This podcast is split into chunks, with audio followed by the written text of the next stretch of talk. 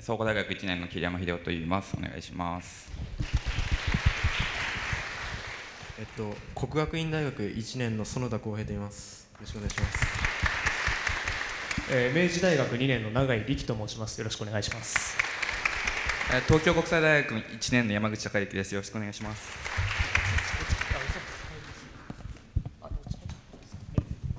えー僕たちがテーマにしたのは銃です、えー16世紀1500年代に入ってから欧米では火薬の発明ということが先の話で上がりました。それが遠く離れた日本へやってきたのが1543年。このように欧米から銃がふんわりふんわりやってきて鹿児島1543年。種子島時高の率いる軍が銃を受け取りました。すいません。銃どうですか？お銃だ！本当種子島に銃が来た！この時はすごい。さあこの時渡された銃は約2丁と言われていますがこれが時を経て32年後、えー1575年長篠の戦いにおいてこちら側織田徳川連合軍ですね。でこちら側対する武田勝頼率いる騎馬隊ですがこの際に用いられた織田軍の銃は、えー大量に用いられまして、えー三段撃ちなどと、まあ、足軽に足軽という増票あの身分の低い兵士ですね。による大量の銃を用いた戦法が特徴的です。さあこの際の部分のシーンの再現です。いきます。小田勝負だうわちょっとなんか来たな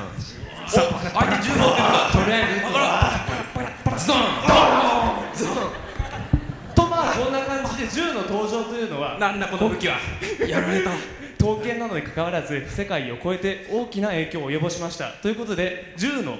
この何て言いますかねイノベーションといいますか世界に与えた影響の大きさというものをここで示したかったということでお話を終わりたいと思いますありがとうございます大きな拍手をよかったよかった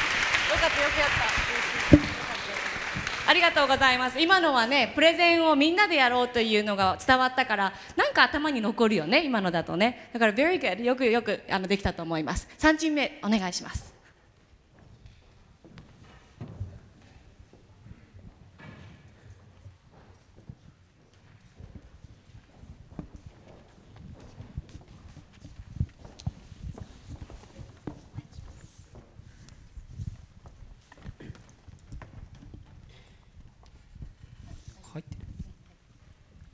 えー、と東北大学の、えー理学研究科修士2年の高橋博則と申します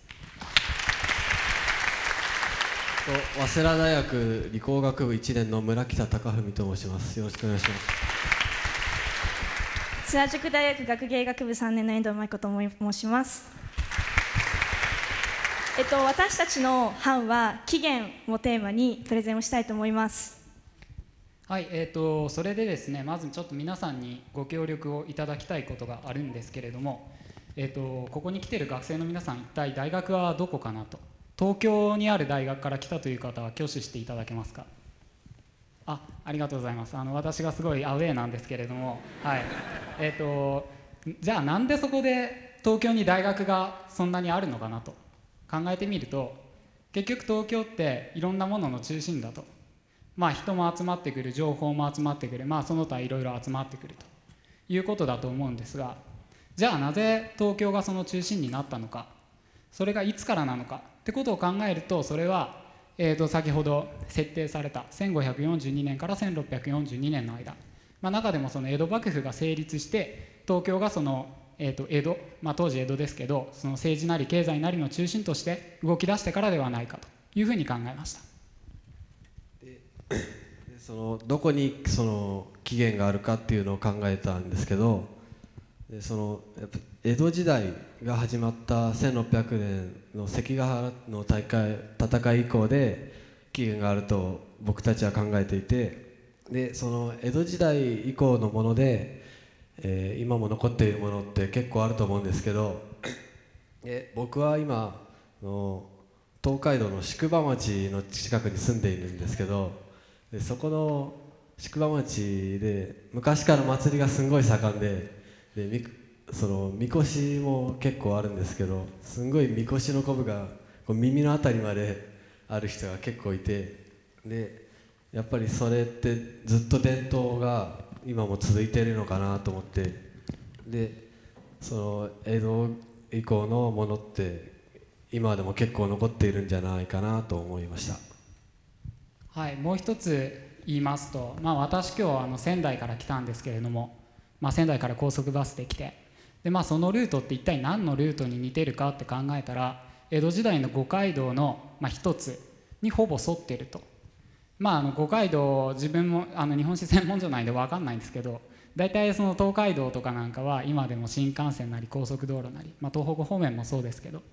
あるいはその都市の配置っていうのを考えてみても、えー、と江戸時代以降に例えばお城があったところは城下町として発展してる、まあ、発展してまあ今も残ってるということを考えるとやっぱりその時代のものがベースとなって、まあ、その後当然変化はいろいろありましたけど今の日本っていうのを形作ってるのかなというふうに考えました。でもう一つあの海外の方のことを考えてくれた方が入ったということでそっちも一つ挙げます。えーと、今年の夏前に金環日食があって、まあ、あの非常にあのニュースになったんですけれどもちょっとその状況を考えてみましょう。はい、あのこちらからたと、えーと、直線上に来てください。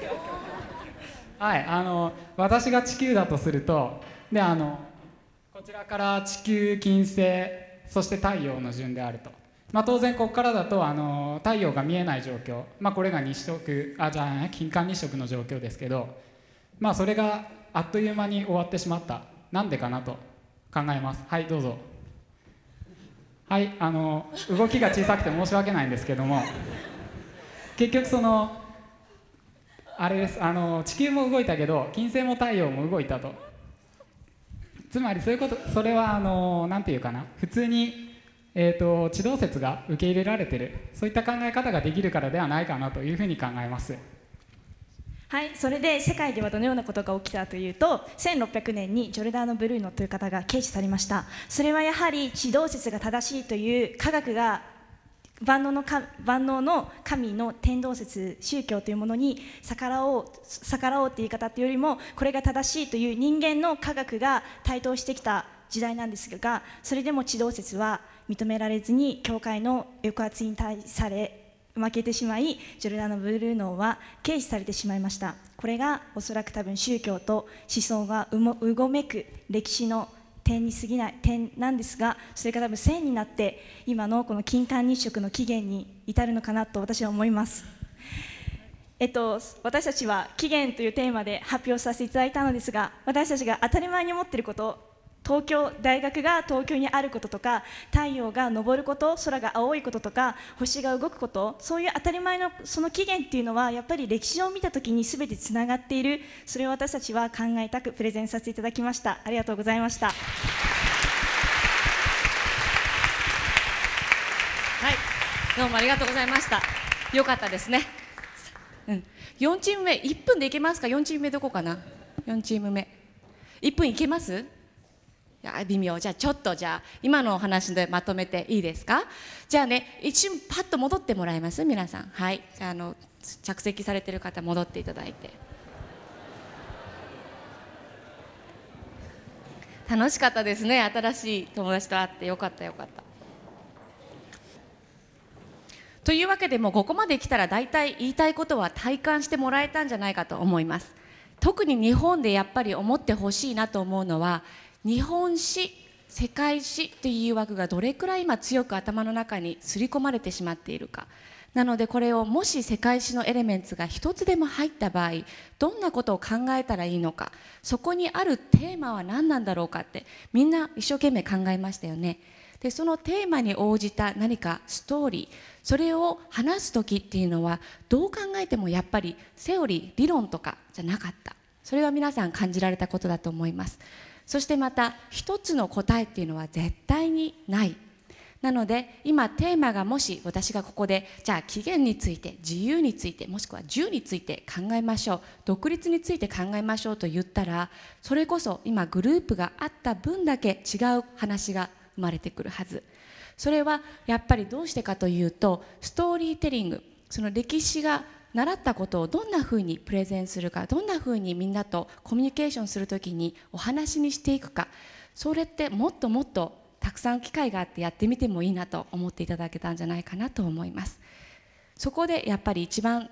重要なポイント今の授業で一番重要なポイントになったのは何かというとやっぱり今までのナショナルヒストリー世界にとってイギリスだったらイギリスのためのヒストリーとか日本だったら日本のためのヒストリーとかそういうことがやっぱり大きなあの壁になっている。それをどんなふうに壊して自分のアイデアを出していくか。それがストーリーテリングの面白さでありそして重要性であると私は思います。でここで一つ私の考え方。歴史というとまあ、年表とかが最初に思い浮かんでしまうんだけど私私の歴史って実はこれなんです。何かというと実はプリズム。かります？プリズムっていうのは見るところあの入射点っていうのかな、ね、入ったところで折れ曲がっていってそして出ていく。でヒストリーっていうのはやっぱりこのプリズムの中の何でもあるなんていうのかな、まあ、媒体のようなものだと私は思ってるんです。なので入射点見方が変わると同じものでも反射がやっぱり変わっていって出方とか話し方っていうのは全部変わっていく。なので先ほどあの私が強めて言いたい点というのは一つの答えがない。ストーリーテリングというのは同じものを見ても何十種類もある。なので歴史の見方という一つのアイデアモデルとして私はプリズムを思い浮かべているんです。それと同じようにこのなんでこういうエクササイズ日本史は日本史でいいじゃないか世界史は世界史でいいじゃないかっていうのもありなんですがどうしてこの2012年にこれが重要になっているか自分たちの立ち位置を確認するのに重要になっているかという点がまとめなんですが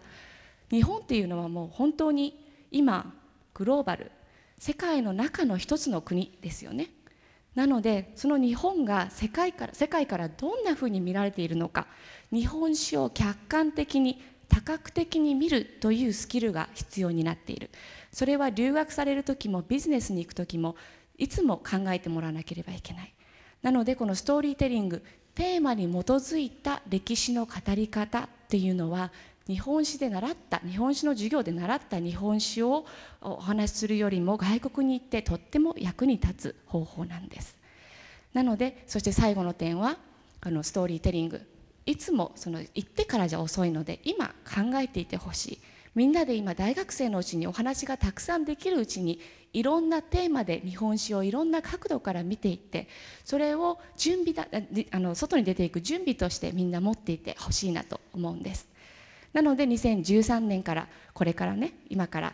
どんどんどんどん歴史というものはあのストーリーテリングという形でももっともっと皆さんの中に生活の中に根付いていくべきなんじゃないかと思います。そして最後に本当に今ね歴史というと教科書問題とかあの尖閣の問題とかいろんなセンシティブなものと考えられがちなんです。だけれどもそのそこから一歩引いてその歴史例えば今の100年間の歴史を考えるときにそんな問題あんまり関係がないところにありましたよね。なのでちょっと一歩離れてみて歴史のもっともっと見てみたいポジティブな側面というのを探してみてほしいんです。そうすると歴史自体はやっぱり全てネガティブなものではなくてポジティブなものやテーマによってはとっても今に生かせるエレメンツが多く詰まっているはずなんです。なので歴史イコールネガティブなものセンシティブなものとばかり考えずに積極的にテーマに沿った歴史というのを皆さん一人一人がストーリーテリングの形で語ってみてください。ありがとうございました。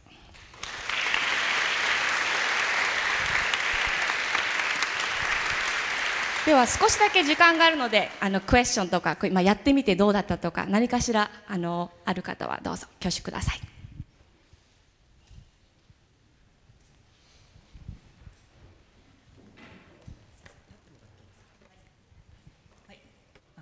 学院大学4年の宮崎と申します。えはい、今回質問させていただきたいのは、えー、っと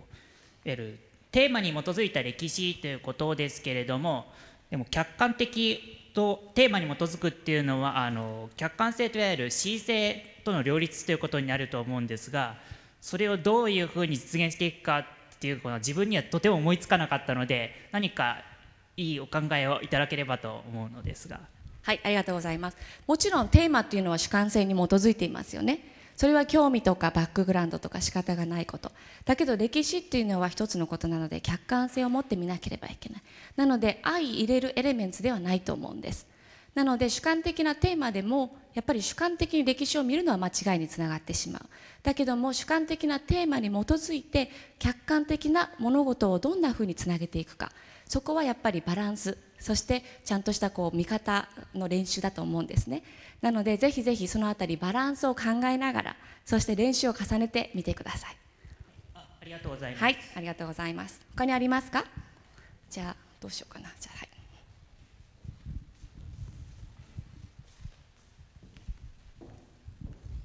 と創価大学3年生の田口博子です。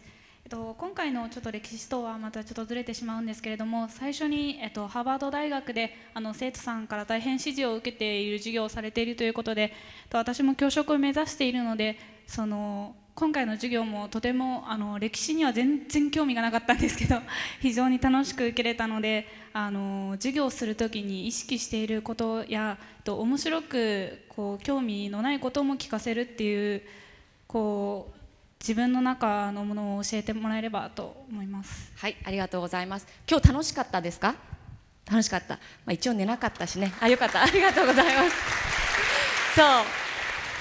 そうなんですよ。どんなドライな subject でも絶対にみんなが体を動かして考えていて、そして考えているということは誰かがプレゼンした時にその人との考えとまた照らし合わせて考えていきますよね。なので一旦考える時間を絶対に作るっていうのがいいんじゃないかと思います。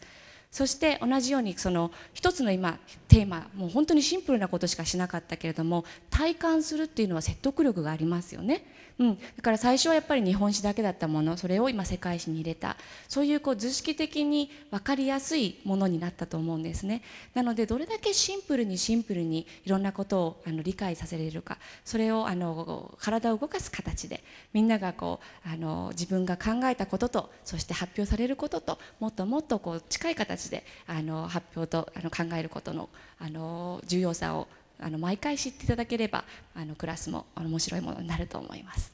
はい、ありがとうございました。あと一つだけお願いします。はいって、はい。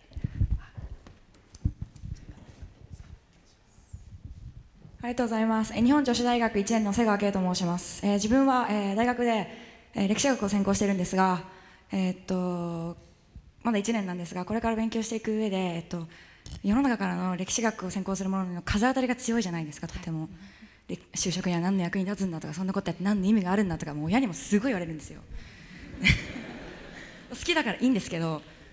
先生は、えーっとまだ学生だった頃、えーっと今はもう権威のある先生になられてるのでとんで。もないです。もうもう素晴らしいもうもうなんかいいと思うんですけど あのまだ何の力もない学生だった頃に歴史学を専攻するということに関して迷ったことはありませんか？そうですね。私は遅く始めたっていうのも一つあるんですね。最初から日本史だというふうに言ってなくて私のバックグラウンドは数学なんです。さっきのプリズムの図式で分かったように実は数学なんです。なので始めたのが遅かったんですがどんな分野でもやっぱり数学でも同じことが考えられるんでどうやってご飯食べていくのって言われちゃうことは多いんです。なのでそこはやっぱり絶対に大丈夫だからと言って小さなステップステップをご両親にお話ししてこれだけやっぱりできることがあるんだよというふうに説得するのがいいんじゃないかと思うんです。そしてやっぱり心配にならずに歴史だけども全然違う分野にもこれがあの発展系として使えるというような自分自身のマーケティングっていうのをしてみたらいいと思うんです。これって意外でしょ？私日本史だけど意外でしょ？っていうと強みになると思います。なので自信を持ってそして小さなことをあのコツコツとこう積み重ねていってそして大きなことを成し遂げてください。でははいありがとうございました。そして皆さんも今日参加していただいてありがとうございました